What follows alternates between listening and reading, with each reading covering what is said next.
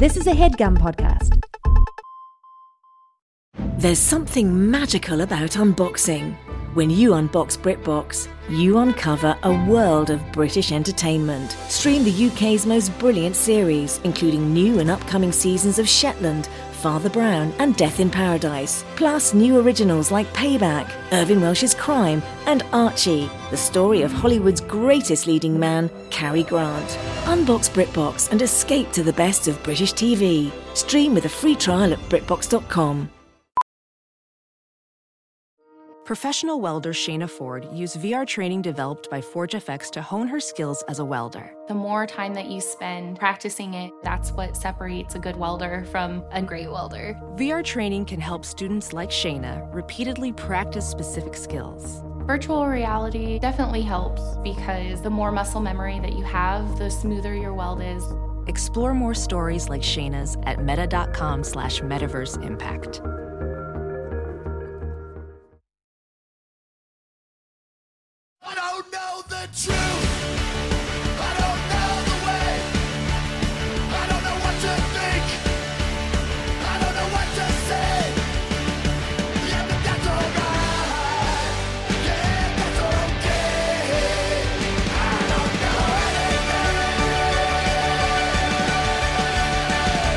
Hello, welcome to Factually. I'm Adam Conover. Thank you so much for listening. You know, if you are a fan of what I do, if you if you if you're aware of me at all, frankly, I don't think this will come as a surprise to you. I enjoy playing video games. Is that was that clear from my voice and face and general personality? I enjoy playing them. I loved them as a kid. I play them now. I happen to think that they are one of the most interesting new art forms we have as a species. There are incredible things being done in video games, new interactions that we have between us, the experiencer, and the artists who made the game. If, if you're not playing video games, I, I happen to think you're missing out on one of the most interesting cultural products that we have going right now. The products of the video game industry continue to impress and delight. And by the way, they are massive. The video game industry in 2020 grossed around $180 billion. For perspective, that's larger than the film industry and the sports industry in North America combined. We think of both film and sports as being much more mass market than video games, yet video games are making so much more money. By any measure, this is one of the most important cultural products we have in this day and age.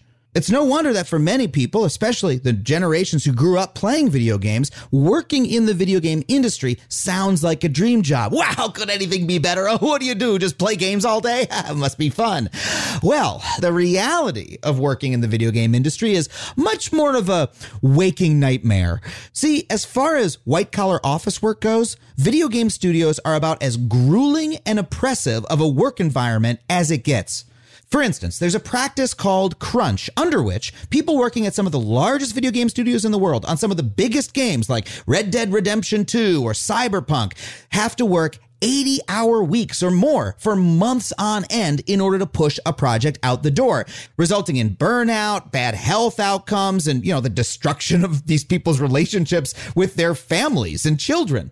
Even after a game is released, updates and DLC might require workers to continue putting in egregious hours with no end in sight. And even though the video game industry makes so much money, the financing for even successful studios is incredibly precarious. There have been cases in which a studio, these are the people who make the game, immediately after releasing a game that sold well, that was a success, the studio will go out of business and lay everyone off because they simply can't keep bringing enough money in the door to keep people employed. That is how messed up the economics of this industry are. Oh, and by the way, the industry as a workplace is also rife with sexual harassment and racial discrimination. Riot Games, which makes the incredibly popular game League of Legends, is well known for allowing a sexist workplace culture to thrive. And one of its executives was pushed out last year after blaming George Floyd for his own death on Facebook. So, uh, not a great workplace uh, in general there. And one of the reasons that this massive industry has gotten away with being so shitty for so long is that for many years, much of the gaming press didn't actually cover it. Instead, they'd cover things like what new games are out, you know, uh, strategies for how to be better at them, or they'd do consumer focused reporting like, you know, whether gamers were getting their money's worth from the game, that sort of thing. And there's a place for all that coverage. I love that coverage. I've read it for years. But in recent years, we've seen more and more real journalism about what is going on behind the scenes in the video game industry. Well, today on the show, I am so proud to say that we have a reporter who is at the forefront of that movement, who takes a more in depth and critical view of the gaming industry that he and I both love so much. His name is Jason Schreier, and he is one of the most respected voices in games journalism. He wrote for many years at the site Kotaku, and he is currently a reporter for Bloomberg News and the author of the new book, Press Reset Ruin and Recovery in the Video Game Industry. Please welcome Jason Schreier. Jason, thank you so much for being here. Thank you for having me, Adam. It is a pleasure. So, you are a uh, video game reporter, journalist. Tell me a little bit about what you do, first of all, because I think you kind of have a unique job in the world of games media or media in general. There aren't a lot of people who do what you do.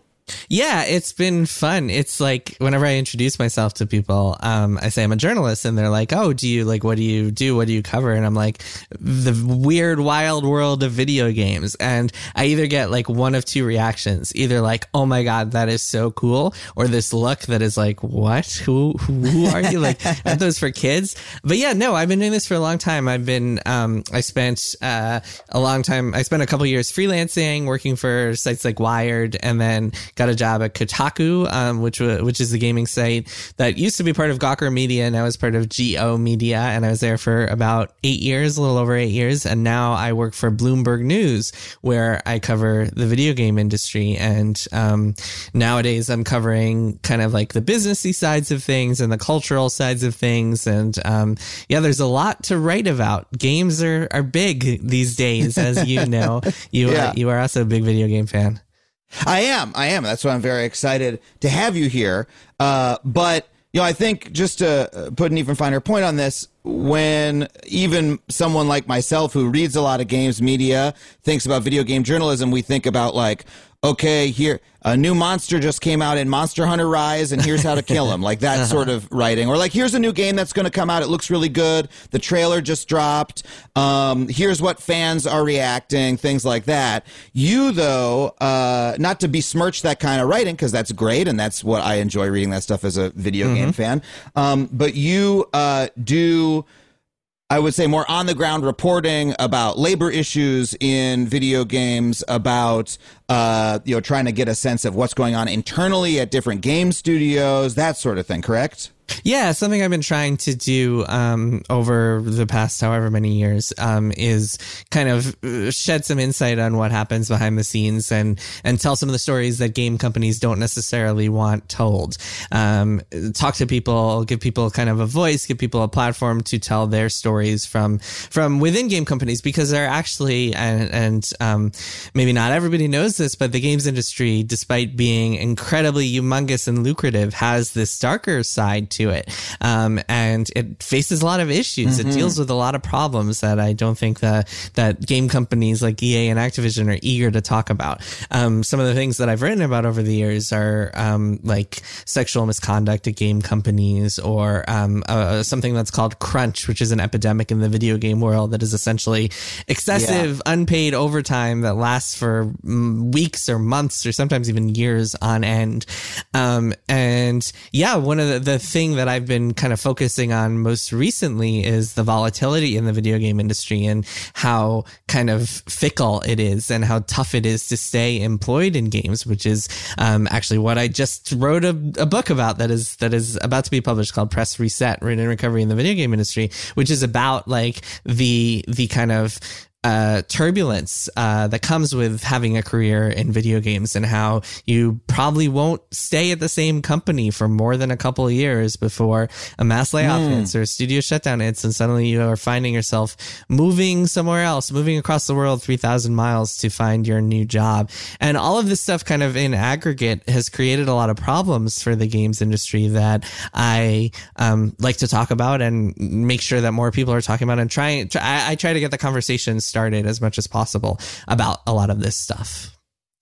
Yeah. I mean, your last book uh, was fantastic. It was called Blood, Sweat, and Pixels, and it was about Uh, different studios, the the stories behind the creations of different games, from you know indie developers like you know one person bands who made an entire game themselves to to great big developers. But why? Yeah, why write a second book? Was it to get capture that angle of the volatility?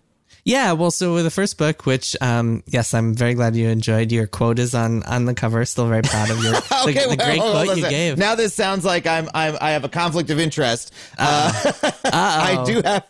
Oh my gosh, I do No, but it have a wasn't- full quote well, it's on not like we book paid because you. you. sent it to me and I enjoyed it. Yeah. Yeah, no, it's not like we paid you. I should be very clear here. It's not like we paid you for a quote or anything. You, I was just like, hey, Adam, I think you would enjoy this, and you're like, yeah, I enjoyed it. Um, I give, I gave quotes to a couple of books, and I don't feel like it's a conflict of interest. But anyway, yeah, I, I enjoyed writing that.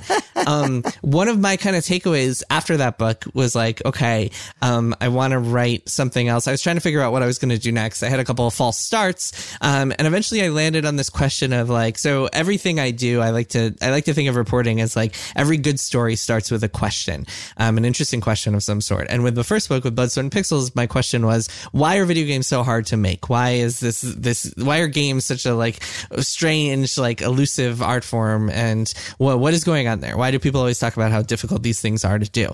And I tried to answer that question through stories of how games were made. For the second book, I wanted to ask the question, why is it so hard to maintain a career in the video game industry? And I wanted to answer that question again through like stories on the ground reporting, firsthand interviews with people. Um, and so what I did this time was I said, okay, I'm going to look at a bunch of case studies. I'm going to look at a bunch of um, stories of game studios shutting down. And I wanted to do a whole mix of them. I wanted to do everything from like 38 Studios, which is this glorious, ex- extravagant company that was run by the former baseball player Curt Schilling, who completely mismanaged it and, and threw out all their money that they took from the state of Rhode Island. So that's a whole big story.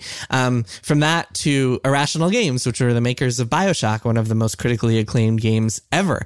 Um, and they shut down just a year after releasing Bioshock Infinite, which had like all these won awards and was critically acclaimed. So I Yeah. wanted to figure out why are these studios shutting down, even whether they're making failures, whether they're making successes, what happens to people when their studio shut down? How do they react? What do they do afterwards? How do they, what do, what do they do once they're in this kind of impossible situation and how do they kind of rise up from that? Um, and so I went around and I found a bunch of different people who I found really interesting and tried to tell some of their stories in this book.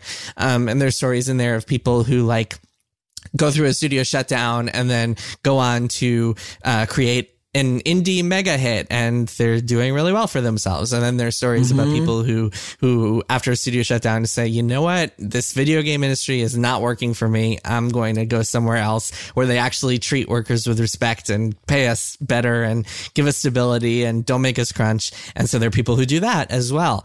And yeah, what I found over the course of reporting this book is that like it's really an epidemic problem. And the kind of conclusion that you hear Yeah. from all of these game developers is something needs to change. Um, and then what I did at the end of the book was I started exploring some ways in which some solutions to these problems, some ways in which the video game industry can change and um, kind of tackle these demons and and try to figure out hey there's all this money here. Maybe we can uh, support our workers. Maybe we can face this these crises and not Yeah. let this brain drain keep happening and not keep losing people to burnout and stuff. So yeah it's been it's been quite an experience. Um the book is is is kind of it's a little bit dismal i would say but it's not like totally bleak. There's a lot of optimism in the book i think. Even though it sounds like, like it's about studio Yeah. shutdowns but but there's a lot of like uh, uh, I, I think what people will people will read this book and I think come away from it thinking, okay, things can get better. There is like there are paths forward. There are paths out of this. Um, Yeah. It's just that things happen to be a little dark right now. Well, let's let's talk about let's talk about it. I mean, first of all, even if your your work is dismal, I wouldn't use that word, but it, you know, you're pulling back the curtain on something that we normally don't get to see, right? Because so much of again, any writing about video games is about, hey, here are the new features, here are the new maps, here's the new, etc. Um, and you know, in the entertainment industry generally, not just video games, but in my piece of the entertainment industry, like there's a there's also a, a dearth of journalism generally. Most of the most of the press is about those, hey, what new movie came out, not hey, here's what happened behind the scenes of this movie. Like plenty of reviews about why the last Star Wars movie was bad, right? But where was the story go- story going? What the fuck happened with that Star Wars movie? Like, what the hell happened to Disney that made them go from the great success they were having to, you know, the like, it, the- you know, what what were the pressures? What were the institutional mistakes? What were the air? All these sorts of things. Um, and so that's what that's what makes it fascinating to read your work um, but also like it really points to a uh like a malaise over this massive industry. Like i think you know we don't often appreciate the video game industry is massive larger than the movie industry um at least by some measures. I don't know off the top of my head but i've seen plenty of statistics over the to- over over my life about how how much money the the industry makes um enjoyed by untold millions of people around the world. You know these games make enormous amounts of money yet the finances of the industry, both the for the companies and the workers, are completely tenuous. Like, what if you know a big movie came out? It was a big blockbuster. Uh, you know, the, the new Avengers movie comes out, and then a year later, Marvel Studios shuts down because they don't have any money, and they say we we actually became unprofitable. We we are shutting down the, down down the whole studio. And what if everybody who worked on the movie retired from the industry at age of twenty at the age, age of twenty eight because they couldn't stand to work in the industry anymore, and they all had horror stories saying, "Oh my God, working on Avengers like it almost killed me. I didn't see my kids for five years." Like that would be weird. Yet that is the state of that's the status quo in the video game industry. Uh, and I want to talk about some of the specifics of those stories. But do you have any sense of why that is? Like, what is it about the video game industry that causes it to be that way? Yeah. The um, so newness last, of it? Last I checked, 180 billion dollars in revenue is the, the big stat in the video game industry, which is nuts. Um, yeah, I, I, it's a great question, and I think the newness is, of it is one big answer. Um, as you said, I, the games industry really, really the modern video game industry that we know it today started in the 1980s, so it's about 40 years old, um, which is very, very young Mm-hmm. compared to Hollywood or really anything else. It's it's definitely the youngest. Yeah. Um, considering how much money it brings in, it's it's an extremely young industry, and it's We're, still kind in like compared to. F- c- Compared to film, we're in like the 50s, kind Yeah, of, exactly. in terms of Yeah. video games. Yeah. Yeah.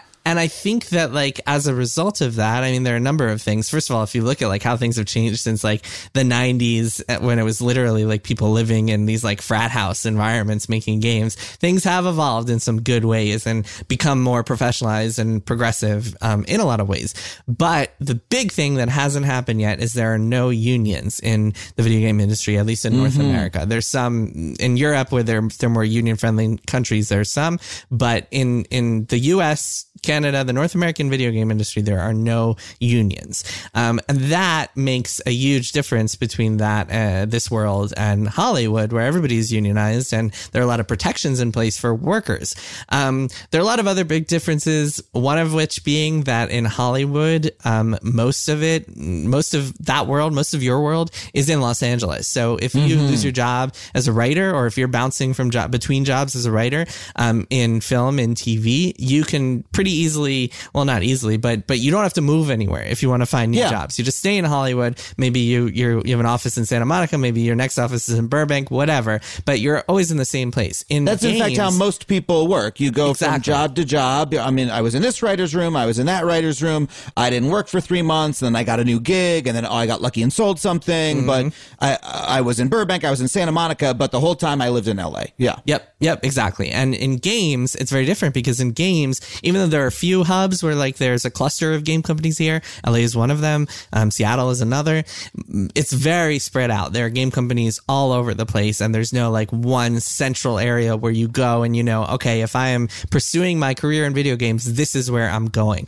And something that I explore in the book, and it's actually um, wild timing because I explored that. Okay, um, one possible solution here is if people, uh, if we can't solve the problem of like volatility, and maybe we can, maybe we can't. I don't know. There are a lot of questions there. But let's say hypothetically, we cannot solve the problem. We cannot solve the problem of a company potentially running out of money and shutting, having to shut down.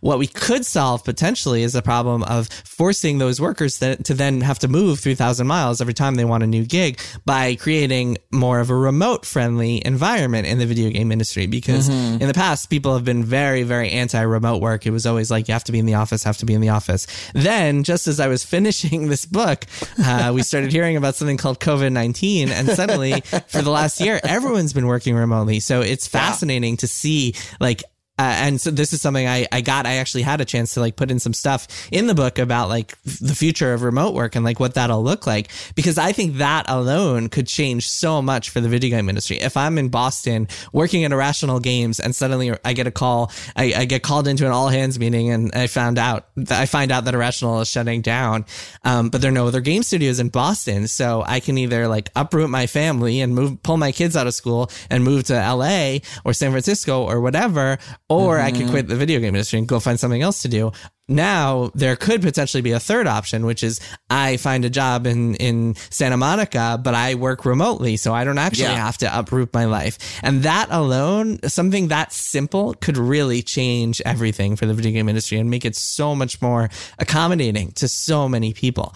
Um, so yeah, we'll, we'll see. It's interesting times. But that just solves one problem Yeah. uh, that people have, which is the uh, you know losing a gig and then having to move. The Mm-hmm. problem though is much bigger. That like top to bottom, working conditions are very very difficult. Yeah. So let's just let's talk about it this way. Um, I have a uh, I have a family member in my extended family who's uh, you know says, hey, I think I want to go into video games, and you know I I was telling talking to him about it, and uh, being a little bit of a student of the industry, having read your book, I recommended him your last book to read. Um, but I also knew enough to tell him, you know, he's like, oh my God, that's my dream job. And I'm like, okay, well, careful because that's how we all perceive it. That's what people think. You know, his, his relatives are like, Oh, that's unrealistic. You could never be so lucky as to get a job in video games. It's that's like a lottery ticket. And I'm like, well, hold, hold on a second. I think we all have a misunderstanding culturally of what this is. It's actually be careful what you wish for. Um, so tell me a little bit about like what is it like for you know the average person working on you know a big big game like uh, say a cyberpunk which just came out or or say maybe a you know a, a large blizzard or any ea ea game any you know trip the world of aaa what does that look like uh, for the average you know person working on it Yeah, I mean, it it really. Uh, so first of all, I, I can kind of give a general description, but I should add the caveat here that it really varies depending on the company. Some companies are like have a culture of crunch where they're all in like all the time, and it's like you get dirty looks if you leave the office at seven p.m. And then other companies are uh, try to do the opposite and try to create an atmosphere where like they have producers going around and telling people to go home.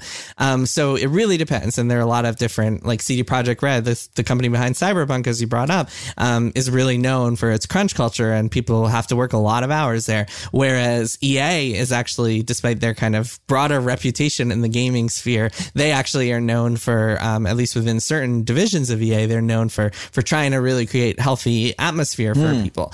Um, but I think even even the most healthy game companies, you're always going to have to face um, crunch, and you're always going to have to deal with a lot of these issues that I've been talking about. can you Um, define because- crunch for us yeah, crunch crunch is, is the game games industry colloquial term for excessive overtime, and it's just like a period of of it's not just like an occasional night or weekend here. It's a period of okay, for the next eight weeks we are all working every Saturday, or for the next five months leading up to E3 we are all working every Tuesday night and every Thursday night, or something like that. It can take a bunch of different forms. Sometimes it's actually created kind of um uh it's never sometimes it's not mandated. It's not like someone says, "Hey, we're working late tonight." It's more like you're expected to be there and available, and like you you like I said, you get dirty looks if you leave, and everybody else is there. So it's like, oh man, I don't want to be the first to leave the office, and it can take a lot of different forms. But it is very common, and it's not something that I, I think because of the nature of making games, because games are so difficult to make for so many different reasons. Um, you eventually get to a point where you're like, man, we only have two months left to finish this game, and we have a lot of work to do. So So we really need to give it our all. And as it happens, because so many people, just like your, was it a relative or your friend of a friend who, who wants to Relative, get into, your relative who wants to get into games, so many people see it as a dream job that they're like, it's like this, that capitalistic way of taking advantage of someone's, uh, uh, desires to like turn what they love into a living where like you are, you almost, you want to put in, let's say you're 25, you just got your first job in the games industry. You want to put everything you can into this game because it's awesome. And you're like, Hey, I'm making video games for a living. I want to stay at the office till 10 p.m. Yeah, this is my self actualization. This is what Um, Exactly. I, I I was put on Earth to do this. I love exactly this. yeah. and it's it's and you'd better believe that like people in management at these companies and the c-suite of these big publicly traded companies are very cognizant of that and and very much rely on that sort of like mentality to to get games out the door um and i think that like that's one of the reasons that the video game industry skews so young is because people in their 20s like li- might live for that but then once you get into your 30s you're like hey i want to have a family i want to take control of my life i don't want to spend all day at work every day um, then you're kind of like maybe games is not for me anymore and you just get kind of churned out by this. Um, like i said there's some companies that are actively working to change this stuff there's some people that are actively working to change this stuff but it's very very difficult because of the nature of these things and because it can be so so much fun to just like pour yourself into your work and uh, to be surrounded by people who are like putting in their all and just like Yeah. like going like burning the candle on both ends and everybody everybody like it it becomes part of like you feel like you're on a team and you're all in this together you're in the Yeah. trenches is how a lot of game developers describe it so Well, yeah it's A- lot of what you're describing too is like a good feeling and can be a good thing on a project. Putting a lot of work into a project is a great thing. Uh, in, again, my own industry, on my own television set, you know, we do long hours. You know, uh, I I stay up late and work on scripts. I appreciate it when other people do the same thing. Uh, and uh, you know, say on a on a TV set, you know, we often will work 12, 14 hour days for, you know, a week or two. But the difference is we are doing that for a defined period of time and we also have a union that's setting rules around those things that says okay you know every six hours you must provide a meal after people go home you know okay they can work 12 hours but then after that they need a certain amount of time at home before they can come back. They need to be paid differently if they're being asked to work on a saturday. There's all of these things around that that have built up around you know collective bargaining the the people who work on the set saying okay what do we and don't we find acceptable? So it's all like an agreement. Um, but what you're describing goes pretty far beyond that. Like I'm, I mean, there's, you know, sure we got to work on a Saturday. I think a lot of people have had that experience. But when you're talking about everybody is being required to work 80 hour weeks for weeks or months on end with no end uh, in sight, no particular end, you know, no particular. We're going to stop at this date.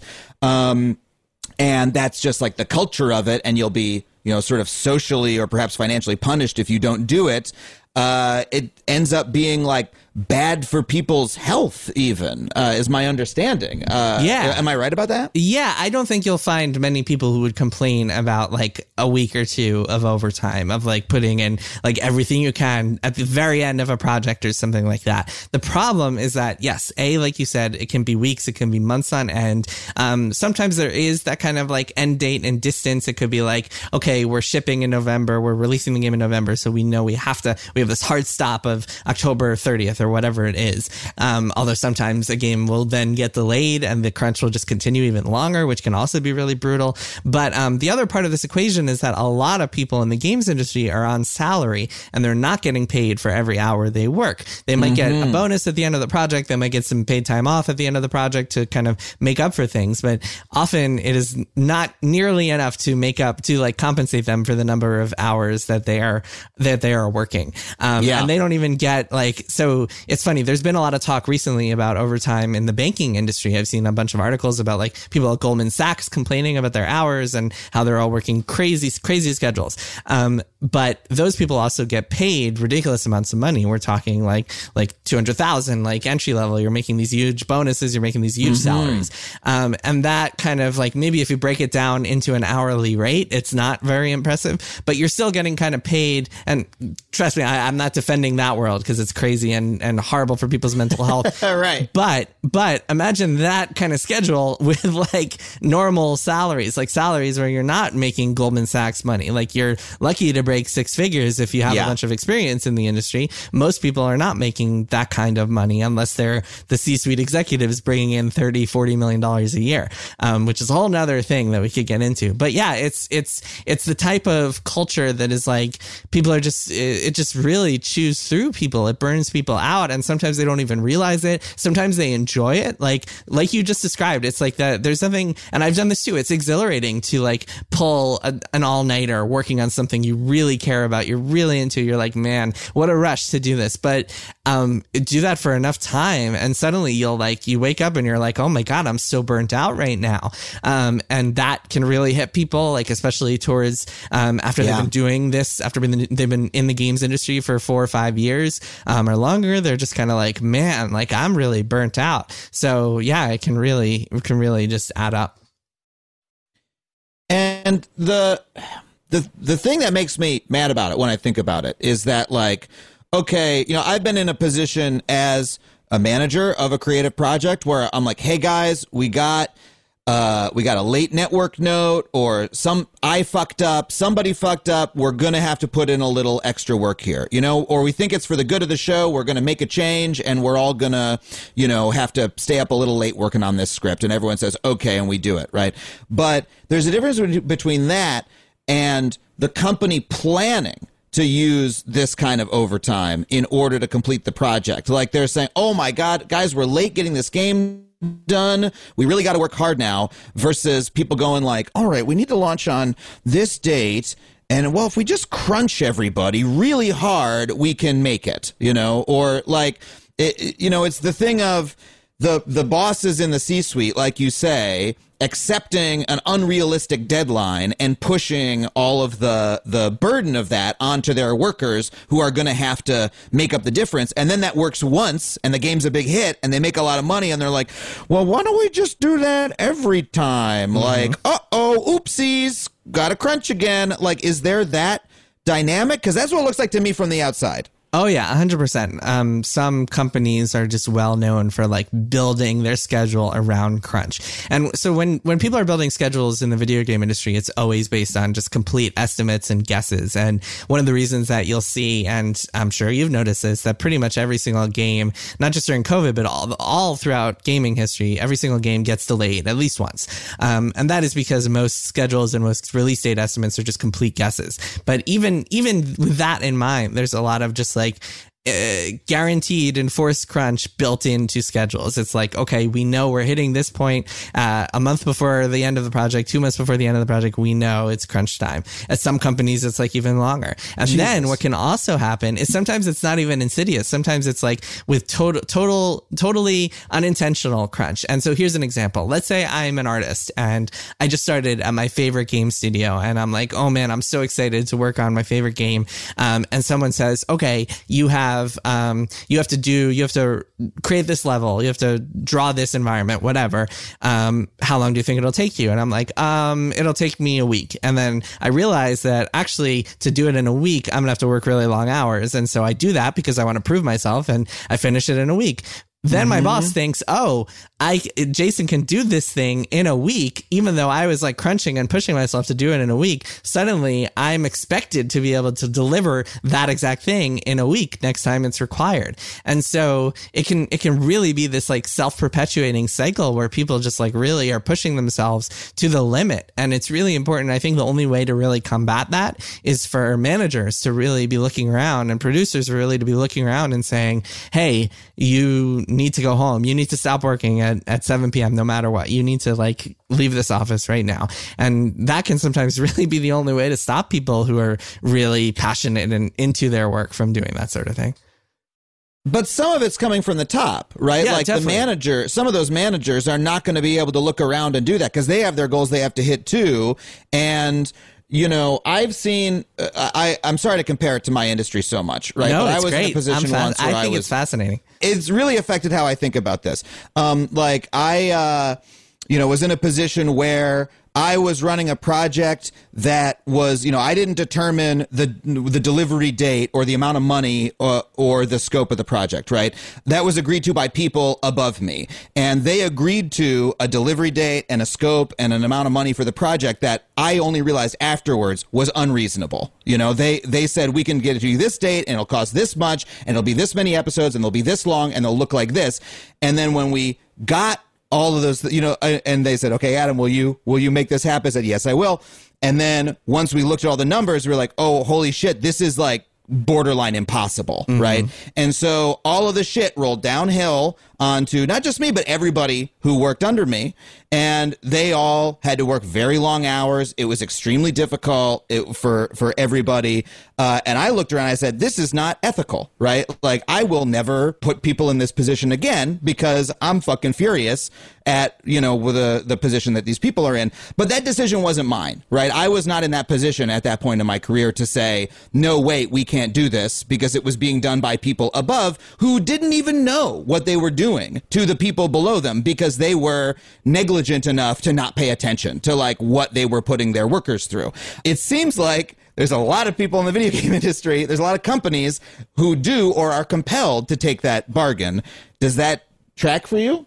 Yeah, definitely. I mean, it's the type of thing where like uh, not everybody is in a position to be able to turn down like to have no not everybody has any leverage in in or in a negotiation like that. If you're an independent game studio head and someone presents you with like an unrealistic schedule, an unrealistic budget, but it's the only offer you have and your other option is shutting down your studio, then you might be totally screwed. Same thing happens with the big publishers where like sometimes if you're a studio head and you're negotiating for resources um, with a bunch of other studio mm-hmm. heads, sometimes it's like the only way to like deal with the internal politicking and get what you want is to make those compromises with the devil. And yeah, much easier said than done. And I think that like ultimately, um, what it comes down to is what we talked about before, which is unions. And unions exist because you can't trust your managers to always do what's best. And sometimes your managers might be great people, but like ultimately at the end of the day, they're not, their job is not to protect the workers. Their job is to do their job. It's to answer to people above them and people yeah. above them and so on and so on.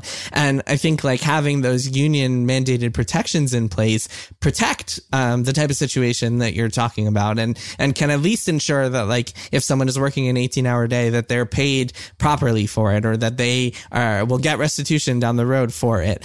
Um, and I think that that is the the part of the equation that is just glaringly missing from the video game world.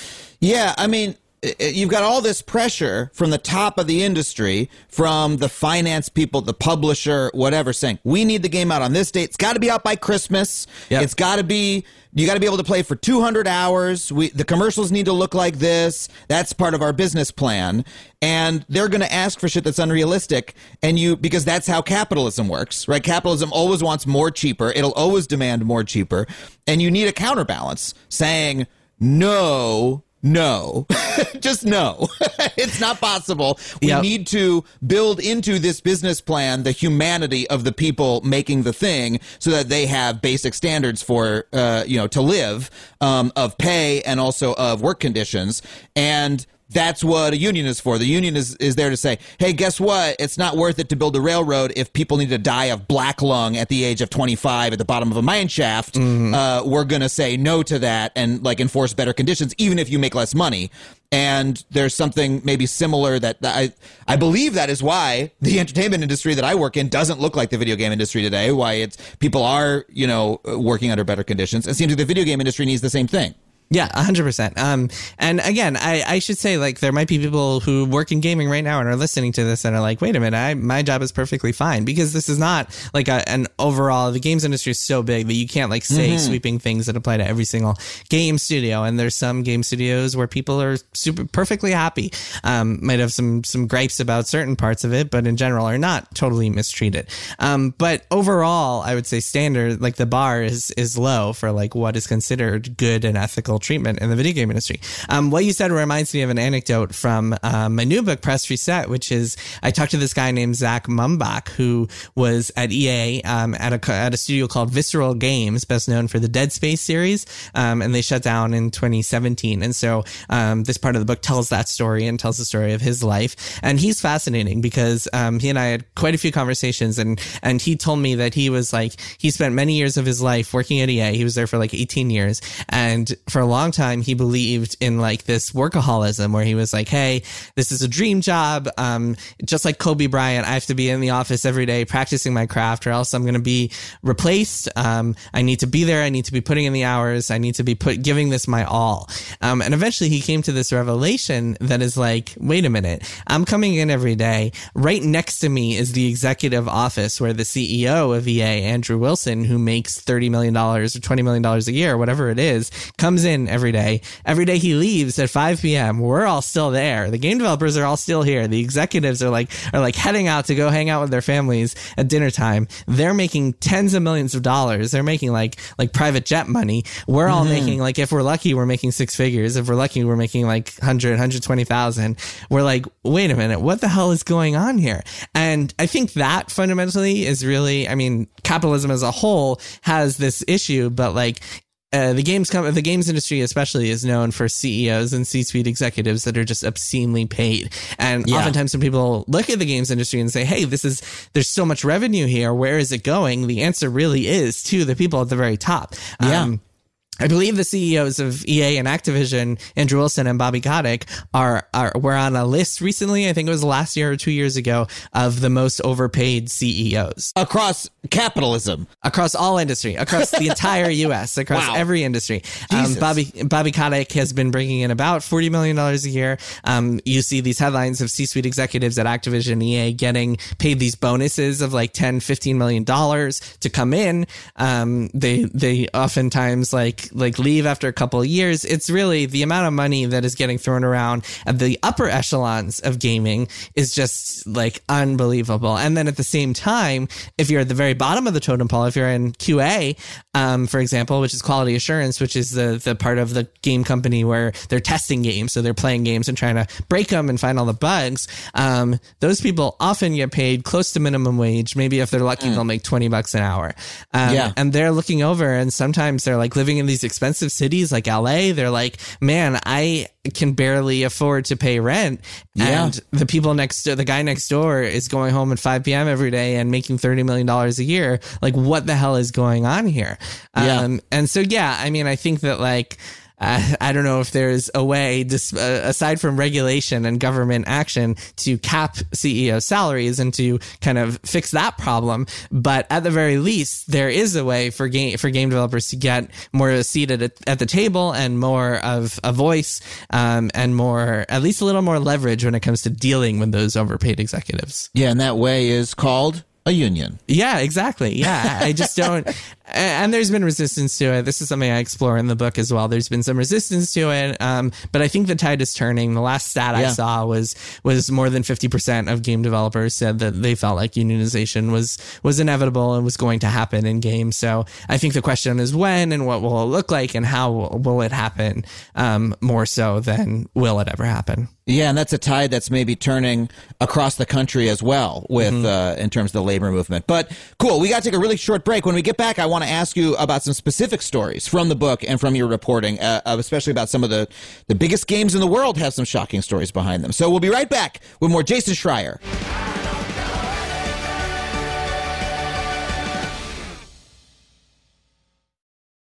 As a factually listener, you're probably aware of my unwavering commitment to online privacy. Well, Delete Me has been an indispensable tool for me for many years, long before they even started advertising on this show. I've been using their wonderful service. In today's digital landscape, you know, it's alarmingly easy for data brokers to traffic your personal information online. In fact, I would almost guarantee that your personal information is on multiple data broker sites on the internet right now. It's not even the dark web, it's the regular web.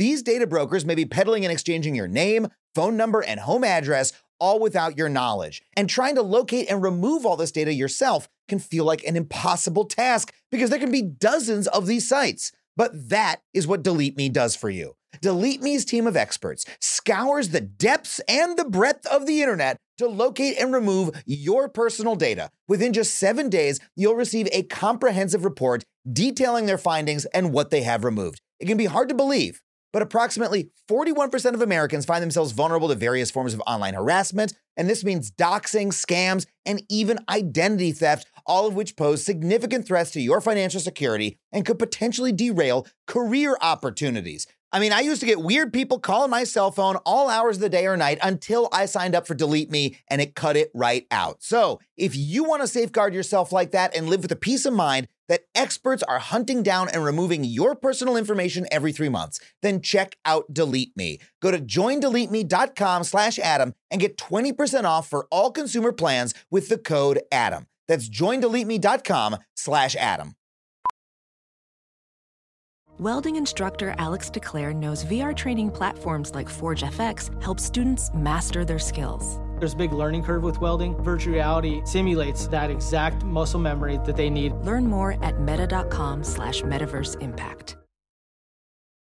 A new year is a new chance to focus on you. You're probably already picturing yourself struggling at the gym, but not all self help has to mean suffering. Squeezed.com is making it easier than ever to elevate your wellness by delivering a juice cleanse right to your doorstep. It's the easiest juice cleanse you'll ever do that may aid in weight loss, eliminating bloating, clearing your skin, boosting your energy levels, improving sleep, and breaking bad eating habits. Meet all your health goals from the comfort of your home. Get free same day local delivery or fast free delivery nationwide with code WONDERY today at squeezed.com.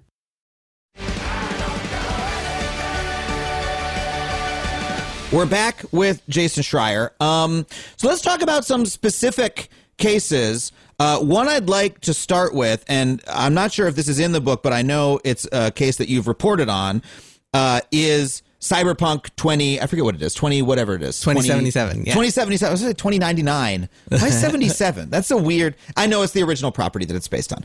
Um, but okay, Cyberpunk 2077 was this uh, for folks who didn't follow this this is one of the most anticipated games of the last decade easily. Uh, they've been working on this game for a decade. It's by CD Projekt Red which is one of the biggest developers in the world had some of the biggest hits in the past. Um, and this was a feverishly anticipated game. Uh, when the game came out though it wasn't done yet. Like like the like the game despite them working on it for a decade, despite them crunching people for an extremely long period of time, the game just like came out like unfinished. Like we're talking people just being like posting shocked screenshots and videos of like what the fuck is happening. The company had to apologize. It was pulled off of the PlayStation store. And so I'm looking at this going like, all right, this is this big mismatch again between expectation and what's possible somehow. Um, and yet this is a company that was able to like determine its own destiny in many ways it looks like because of how big it was. So uh, just uh, i know that you reported on it. Um, what the hell happened and how does this show us like what is you know going wrong with the video game industry? Yeah, this is an interesting case study because I think like it was this confluence of factors where everything that could go wrong did go wrong. Um, I think that this was a game that suffered from a lot of problems that games go- uh, that suffer from. Um, one of which being they were so ambitious and had so many ideas, and many of those ideas, once like try they tried to execute on them, um, came had problems. Um, for example, this is a company that is about about 400 people, I believe. CD Projekt, the company behind Cyberpunk, um, and they tried to make a game that they hoped would take on Rockstar's Grand Theft Auto. Rockstar, last I checked, is about 2,500, maybe 2,000 people. Um, so already it's like this this group of kind of scrappy. It's hard to say scrappy when it's 400 people, but it's like a group that's like trying to punch way above their weight class. Um, it was also a game where it was like they tried to do so much that was drastically different from their last game that it just was recipe for disaster from the beginning. Their last game, The Witcher 3, which was beloved and um, critically acclaimed and a massive commercial commercial success. It was um, a third person, like the camera is out of, and like you can see your character on the screen. Um, fantasy role playing game set in like a big open world with lots of villages and like not a lot of verticality, a lot of horizontal um, atmosphere, a lot of horizontal landscapes. Um, and then they tried, they after that, they switched to a first person. So the camera, um, what you see is through the character's eyes. Um, the a sci-fi shooter um, in a big vertical world where suddenly you have to think about like the interiors of buildings and city city streets and cars and like it's just completely different from the last thing they did. Um, so the beginning of this development, it, they announced it in 2012, but it didn't really start. Like the game didn't really start until closer to 2016 after they had finished The Witcher because they had a very small team working on it. But like a lot of those people got pulled on to help them finish The Witcher, as is common in game studios, where it's like uh, often many game studios, many big game studios try to do two projects at once, but it's always impossible because whatever project is like on fire and needs to get out the door just needs all hands on deck, and so they need everybody to grab a hose come in. Um, so it wasn't really until like towards the end of 2016 when they were like, okay, this is what we want Cyberpunk to look like. Um, from the beginning, there were just unrealistic deadlines. They just had all this ambition, and um, things did not come together the way they should have. When they when they announced the game and they showed off the game in 2018, which was when it really blew people out of the water, and it was like, oh my god, this massive demo of this game that looks incredible. Um, they had not done a whole lot. It was a demo that was mostly scripted and kind of faked for E3, um, which is a big gaming trade show. Wow. And so it's common for demos Holy to shit. be kind of scripted uh, for E3, but like this was a company Yeah. that like really hadn't done a ton. The demo was very long, so they had to spend a lot of time on it that like couldn't go towards the actual game. Um, needless to say, when they announced the following year that like this game was coming out in, um, I think they said April of 2020 was their first release date. Everyone just laughed at the company because it's just like no way we're coming out in April. And soon enough, they delayed the game to September, and then again to November, and then again to December. And that alone, that like string of like three delays in a row, kind of shows you that there was some turbulence happening behind the scenes. Yeah. But as they were doing this, as they kept working on this game, there was a sense from a lot of people on the team, from what I've gathered, that, hey, this is not realistic. Like, we need more time. We need more time. And then there was a kind of pushback from managers and from directors who kind of had this mentality of like, we worked on The Witcher 3. It followed a same sort of direct, like a same sort of path where things were kind of very broken until the last minute and then it all came together. um, we did The Witcher 3. It'll work out. Things will work out this time. Believe in Cyberpunk, yourself. It'll work out. Believe in our magic, our studio magic. And This is like a common thing. It's funny. The the line between disaster and massive success in the video game industry is often so, so thin. it's like, it's really incredible. Like how many games I've heard so many stories Yeah. from game developers who are like, yeah, we thought this game was just going to be a disaster. And then it all somehow came together. In Cyberpunk's case, it did not somehow come together. And it kind of showed the, the kind of hubris that comes with this mentality of like, it'll work out. It'll work out. We made The Witcher. We made The Witcher. It'll work out. And yeah, I mean, fundamentally, that's the problem is they just needed more time for whatever reason, whether it was financial or whether it was investor pressure, because CD Projekt is a publicly traded company. So even though they are independent in the sense that they control their own destiny, they're not because really the shareholders control their destiny, which is oftentimes, if you, if you're wondering what a, about a problem in the video game industry, it comes down to publicly traded company being beholden to its shareholders, executives having their Yeah. fiduciary duty to shareholders and having to make decisions based on that, based on fiscal quarters instead of based on what's good for the game. But um, yeah, that for whatever reason, CD Projekt decided we have to get this out in 2020, um, and maybe they were maybe they were contractually obligated. I don't know for sure, but that ultimately just really really hurt them. And now we'll see if they can recover. I i kind of am optimistic that they'll be able to to regain people's faith and come out with a version of the game that is better and fixed in a lot of ways. But yeah and then there were all sorts of other like smaller issues on the uh, on the course of production like technical problems and vision problems and and directorial problems Yeah. and personality conflicts and people coming to the company to work on this game and getting kind of driven out by like the old guard of Witcher people and all sorts of other issues. So that's why I said it was a confluence of like all these everything that could go Yeah. wrong did go wrong. I think on this game. Like every ill every ill that the video game industry has sort of concentrated into this one product And I'm just imagining working on this game and you're crunching again, you're working insane overtime for, for months on end.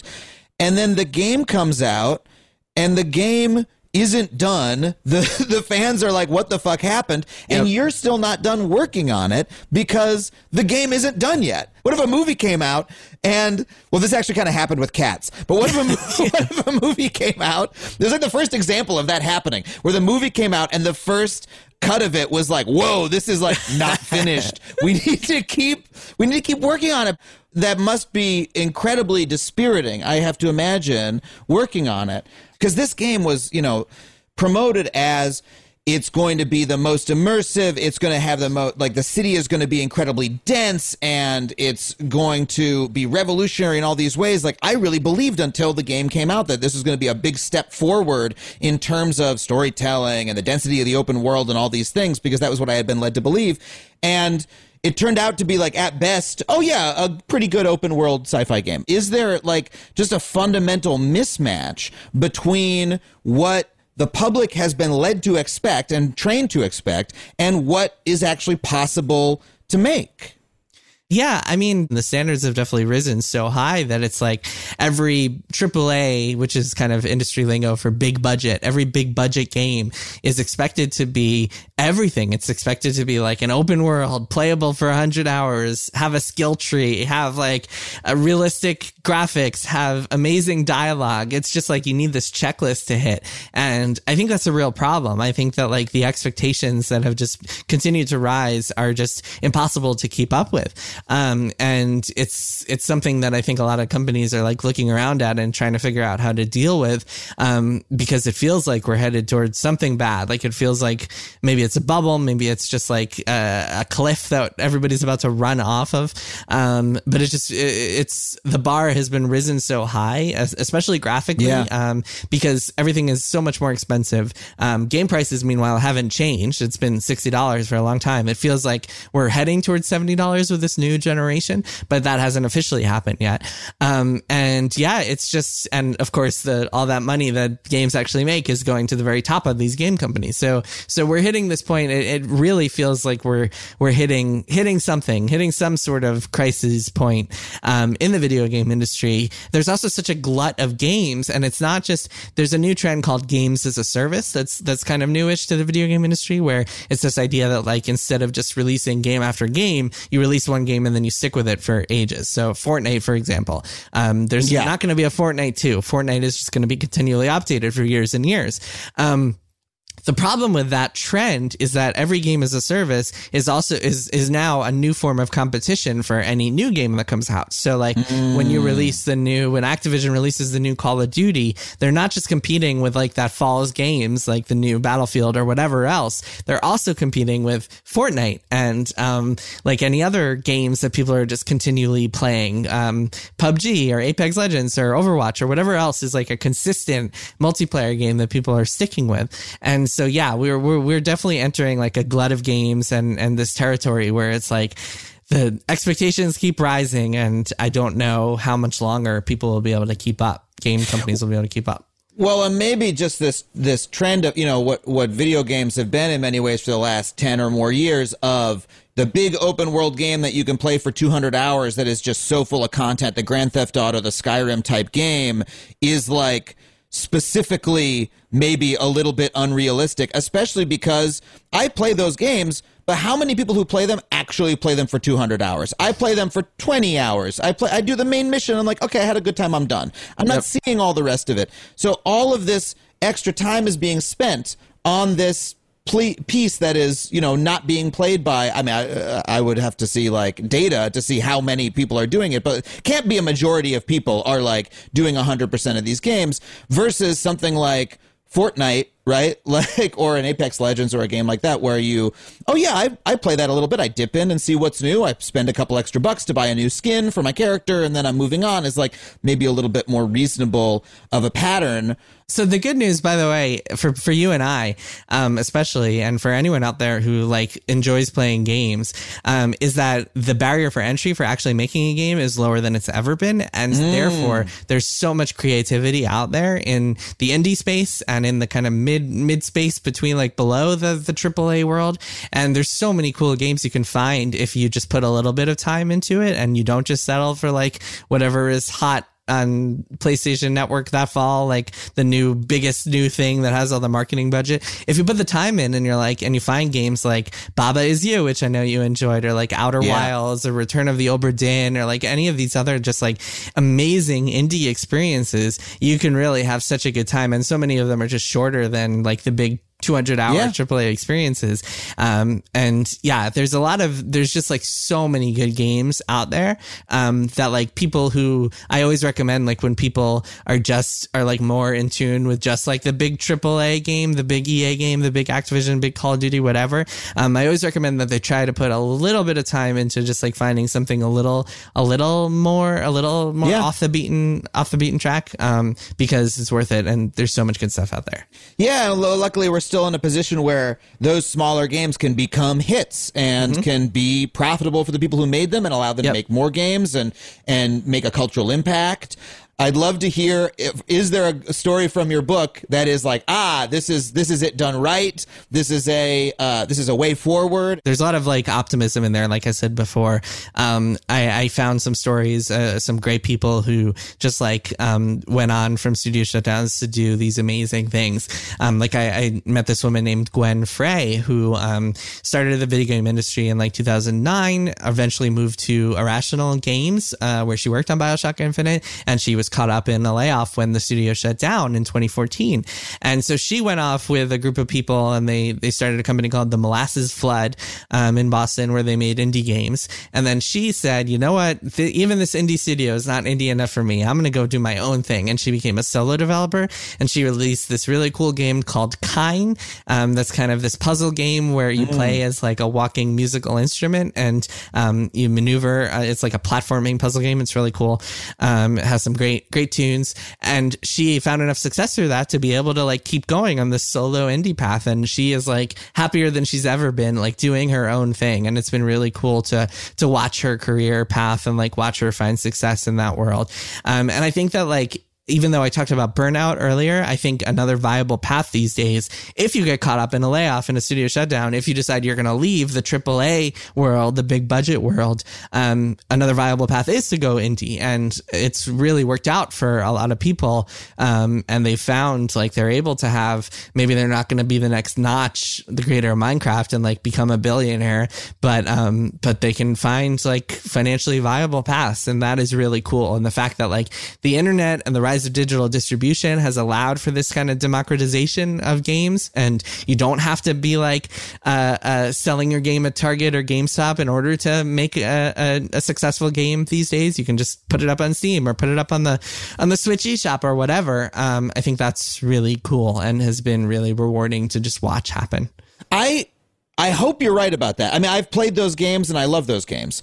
Um, and I've seen those success stories. You wrote about in your uh, first book the the fellow who who developed Stardew Valley, Yes. uh, as a completely solo project, incredibly massive hit. Um, that uh, made I, I don't know how much it's grossed. It must be tons of money. Yeah. Um, and and he, that was a bedroom project that he worked on all by himself for years and years and years, and then it finally came out. But I always wonder when I read those stories. Well, what about the person who spends five years on their game in their bedroom and they release it on Steam, which is the big, you know, if, if folks don't know Steam, it's the big iTunes music store of games. Every game possible that you can play on a PC or many on Mac are on this. And, you know, they, it, it becomes hard to find, right? right? Like, Yeah. the, you know, plenty of people make a podcast. They upload their podcast. No one ever listens to the podcast. Uh, very common story. How much is that happening with games, and and is that a problem? Definitely. No, it's definitely a problem. There's a glut of games in the indie space as well. Um, there's so many games competing for your time and money all the time. But I will say, so most people are not going to be Stardew Valley. The Stardew Valley story, I mean, he made millions and millions. Um, like, like he sold 12 million copies last I checked, 13 million copies. He made a lot of money.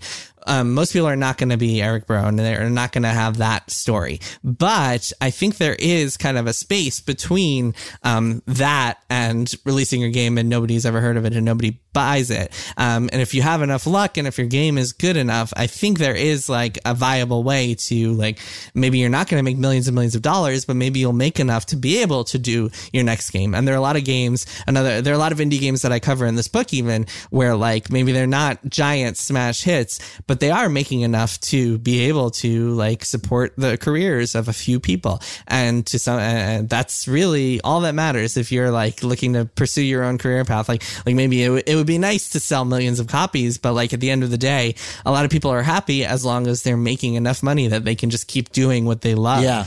Um, yes, that said, there is a very, very big caution that like there is this oversaturation and people call it the indie apocalypse. People have been talking about this for a few years now in the indie world, um, because there are just so many games and it's so hard to break out. Um, you really have to be lucky. You really have to like be right time, right place, right success story. Um, here's another example from the book is that the Molasses Flood, the company I just, was just talking about that Gwen Frey helped start, um, they have this game that like did not do well when it launched, but wound up having this tail where like over time and just build on momentum and allow them to keep going. Um, and in fact, they were in the right place at the right time because they released a version on the Switch in 2017, just as the Switch had come out. And um, nobody foresaw how successful the Nintendo Switch would be. Um, and that fall, 2017, a lot of people had it, and a lot of people were looking for new things to buy because there wasn't a lot to to play on the Switch eShop just yet. And so this game, The Flame and the Flood, happened to be on there and happened to sell like another 200,000 copies or whatever it was, just because it happened to be on the Switch at the perfect Yeah. time where everybody wanted games on the Switch. So yeah, if you're lucky, if you're if you work hard enough, if you have a game that like is good or good enough, um, there is a viable career path. It's not easy, and it's definitely like uh, like I said, a lot of luck goes into it. But yeah, there is there is kind of that middle ground. Yeah, and it seems that maybe there's a a way to make a middle class income if you get that small but devoted fan base. The same way a podcast like this one is able to, you know, we're not we're, we're not uh, burning down, uh, you know, the world with our you know incredible download numbers, but we've got our uh, we've got an incredibly awesome, passionate fan base that listens to the show, supports the show, and means the show is able to keep going as a profitable going concern. Is there that sort of possibility for a for a game developer as well? You get your your five thousand, your ten thousand fans who love the game, and and you're able to to keep going. Yeah, no, hundred percent. Um, there's a guy I know, um, named Zach Barth, and he has a company called Zachtronics, and they made like a ton of games that are just incredibly niche. Um, uh, games called like Magnum Opus and um, Infinifactory, and a whole bunch more games. Um, and they're very specific types of games. They're like games that appeal to math nerds, and like they're all about programming and like doing these really specific things. Uh, and they're never going to make bazillions of dollars. They're never going to crack the mainstream. But he has, and his company has this like team, uh, this uh, dedicated fan base that is just like um, might not be huge, might be maybe I don't know twenty thousand people, maybe less, maybe more. I don't know, but um, but like they're supporting him and they allow him to continue making games, which I Yeah. think is really cool. And so yes, um, one thing that I think is true now, especially after the past year, is that the video game playing audience is bigger than it's ever been, and we're seeing like console sales um, hit record highs, and um, hours on all sorts of games are, are just breaking records. Uh, the new Animal Crossing last year just sold extremely like like millions and millions of copies, Yeah. and so um, especially because of COVID, like a lot of people are stuck at home looking for things to do, wound up discovering video games. But really, even before that, I think the population of people who are into games has grown a lot over the past couple of years, and that's also been really cool to see. And I think that also allows for for more, even though there is that oversaturation, that glut of games. There's a lot more people, I think, willing to support those games, which is also cool.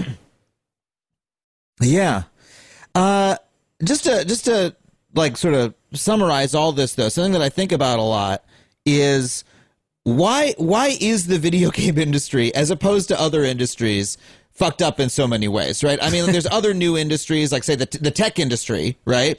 The tech industry has plenty of problems. It's going through its own unionization wave right now, but it's not like when you go look at the white collar workers at, you know, Google's headquarters, they're not pulling their hair out because they're all being underpaid and gross, grotesquely overworked. There are people being grotesquely overworked as part of the system generally, but it doesn't seem to be like this again system where you know companies are closing right after they release their product or they're releasing products unfinished that are big disasters or you know this this like crazy boom or bust thing that's happening in video games what uh, is there anything like structurally about the video game industry that that causes it to have have these ills yeah, I mean, I think there are a few reasons. Uh, one that comes to mind immediately is actually the the the disciplines involved. So if you're a programmer and you're working in Silicon Valley, um, you are getting calls all the time. You have a bazillion different places. You are you are high in demand and low in supply, and there are a bazillion places you could work, and you can command a fortune for your work if you're a good programmer and you're in in Silicon Valley. And in fact, we've seen I've seen game developers often game programmers in the game development often move to um, tech companies to, to triple their salaries and like make these incredible bonuses and get all these incredible perks from the tech companies. I think tech companies, because that world is so competitive and there's so many of them in one place, they kind of have to um, uh, offer the best possible compensation and perks and all this other stuff in order to get the best talent. Um, and you look at games, you look at other disciplines in games, and there's a lot more supply than there is demand. Artists, a lot more people want to become artists. A lot more people want to be writers than there are mm. jobs for writers. And so it's just a basic like capitalistic supply and demand thing. And because the demand is so much lower uh-huh. than the supply in those other disciplines, they can get away with away with a lot more. Um, and yes, yeah, so for that reason, I mean, uh, you'll see salaries uh, for programmers at game companies look a lot higher than salaries salaries for other disciplines. And again, it depends. Uh, there's certainly like high level designers or high level artists because once you have 10 years, 15 years of experience under your belt, you are more in demand in part because so many of those other senior people have burnt out. So there are a lot of like senior spots to be filled across the video game industry. Um, so once you've like shipped a couple of games, you have a few games on your resume, you can pretty much find jobs. It's not hard to find a new job, but um, getting in in the first place, like there's so many people who want to do it and so few jobs that it's really just hard to crack in. And then once you crack in, game companies can get away with not giving you the types of perks that like a Facebook or a Google has yeah. to give people. There's also this degree to which it's like as an entertainment product, it is the biggest, most expensive entertainment product we try to make as a species. I mean, you wrote a book, right? I can read that book for it'll take me eight hours to read the book. I can play an eight hour video game, but it took you, Jason Schreier, one, you know, a year or two to write the book, right? Just your own efforts.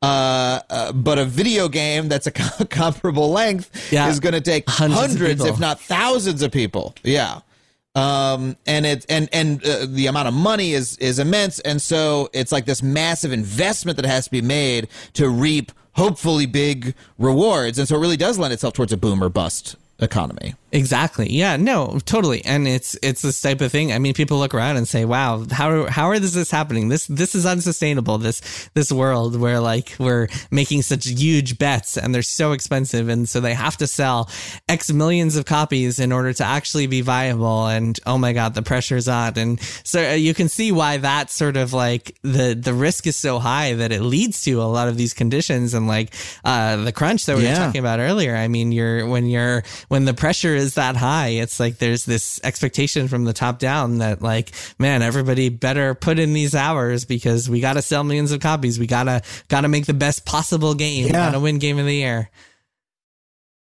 It starts to look like when I just pay sixty dollars for one of these games, I'm like, how is this only sixty dollars. Like I'm gonna play this for a hundred hours, and I'm paying sixty dollars for. I should pay them more. You know, like it's just it doesn't. There's like a mismatch there where it's like, how are they possibly making their money back on this? Um. Uh. Okay. So. You, you do though seem to have some optimism about the trajectory of the of the industry, especially as I mean as regards labor. You do. Yeah, I do. Um, and like I said, I mean, one of the chapters in Press Reset in the new book is is um, just exploring solutions, and I tried to explore a few different things.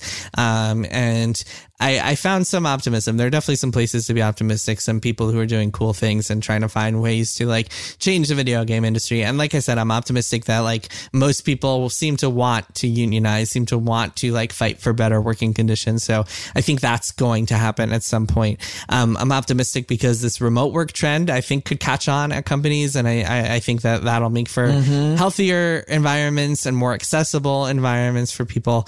Um, and yeah, I mean, I I think one of the things that makes me most optimistic is the fact that like more and more people are talking about this. And over the course of my career covering the video game industry, um, ten years ago, like not a lot of people were talking about many of the issues that are so um, ubiquitous in this industry. There wasn't a ton of talk about crunch. There was some, and there had been conversations about crunch. Really, in 2004, there was this big um, blog post called EA Spouse. That was like an anonymous uh, whistleblower um, whose whose husband worked for EA, and she was like, "I never see my husband," and she was talking about awful conditions, and that led to a lot of changes. But um, but like now in 2021, the conversations are so much more frequent, and people are so much people are on on social media, on Twitter. Game developers are just using their platforms to speak out about a lot of nonsense, um, and we've seen a lot of kind of cultural reckonings at companies like Riot and Ubisoft when they came, when it came to facing sexual misconduct and harassment and kind of toxic workplaces, and that's been heartening to see. It's been heartening to see people kind of confronting that stuff head on, and um, yeah, I mean, I think there are a lot of reasons to be optimistic. There are also a lot of reasons to be pessimistic. Uh, so I just choose to to go. I try to be a more optimistic person, and I choose to like look at the positive things. But um, but yeah, I, Yeah. I, I I think that like things can get better and will get better. Do you have any words of advice for my uh, cousin who wants to enter the video game industry, but you know, without uh, going broke or going nuts? Yeah, don't. really? Yeah, it's just hard to recommend that anyone try to enter the video game industry these days unless they really I mean it's sort of like media, right? Like it's so I love my Yeah. job and I love being a journalist, but like media is so volatile and like hard to to get into and hard to stay in and hard to deal with that it's like I just wouldn't recommend it to anyone. And I think that like like ultimately if you know that you can't imagine yourself doing anything but that, then you'll hear me say don't and you'll just ignore me. So ultimately it's good advice because if you're really set on it, then you'll you just won't listen to that advice. And if if you're not, then you'll take the advice. So it's it's win-win. It's Yeah. good advice either way. okay, fair enough. Jason, thank you so much for being here. Just plug the book for us one more time, if you would. Yeah, so it's called Press Reset: Ruin and Recovery in the Video Game Industry. I'm really proud of it. Um, I'm really, I, I think it will resonate with a lot of people, and I think it also will inform and entertain people. Um, even though the stories are about kind of brutal stuff. Um, I try to write them in a way that is hopefully entertaining. Um, they're all based on like direct interviews that I did with people. So it's all stuff that you will have not necessarily read before. Um, and yeah, it comes out on May 11th. Uh, you can get it at any bookstore. Do me a favor and support your local bookstore because we need local indie For bookstores real. need more support. Um, so go and go and buy it from from your local shop that has probably been struggling over the past year and needs your support. But yeah, but but but you can get it anywhere. It's also an ebook. It's an audiobook. It's getting Yeah. translated to a bunch of different languages. So yeah, press. We're going to have it on our podcast bookstore at factuallypod.com slash books, which Cool. is through bookshop.org. So it does kick back to your local bookstore. Although I do Awesome. recommend even more getting it at your local bookstore if you have one that you love to support. Jason Schreier, thank you so much for being here. Thank you, Adam. It's been a pleasure catching up as usual. Well, thank you once again to Jason for coming on the show. If you want to check out his book, once again, you can get it at factuallypod.com slash books. And when you do, you'll be supporting not just the show, but also your local bookstore because our shop is through bookshop.org. Thank you once again for listening. I want to thank our producers, Chelsea Jacobson and Sam Roudman, our engineer, Andrew Carson, Andrew WK for our theme song, the fine folks at Falcon Northwest for building me the incredible custom gaming PC that I am recording this very interview on. You can find me online at, at Adam Conover or adamconover.net. Thank you so much for listening, and we'll see you next week on Factually.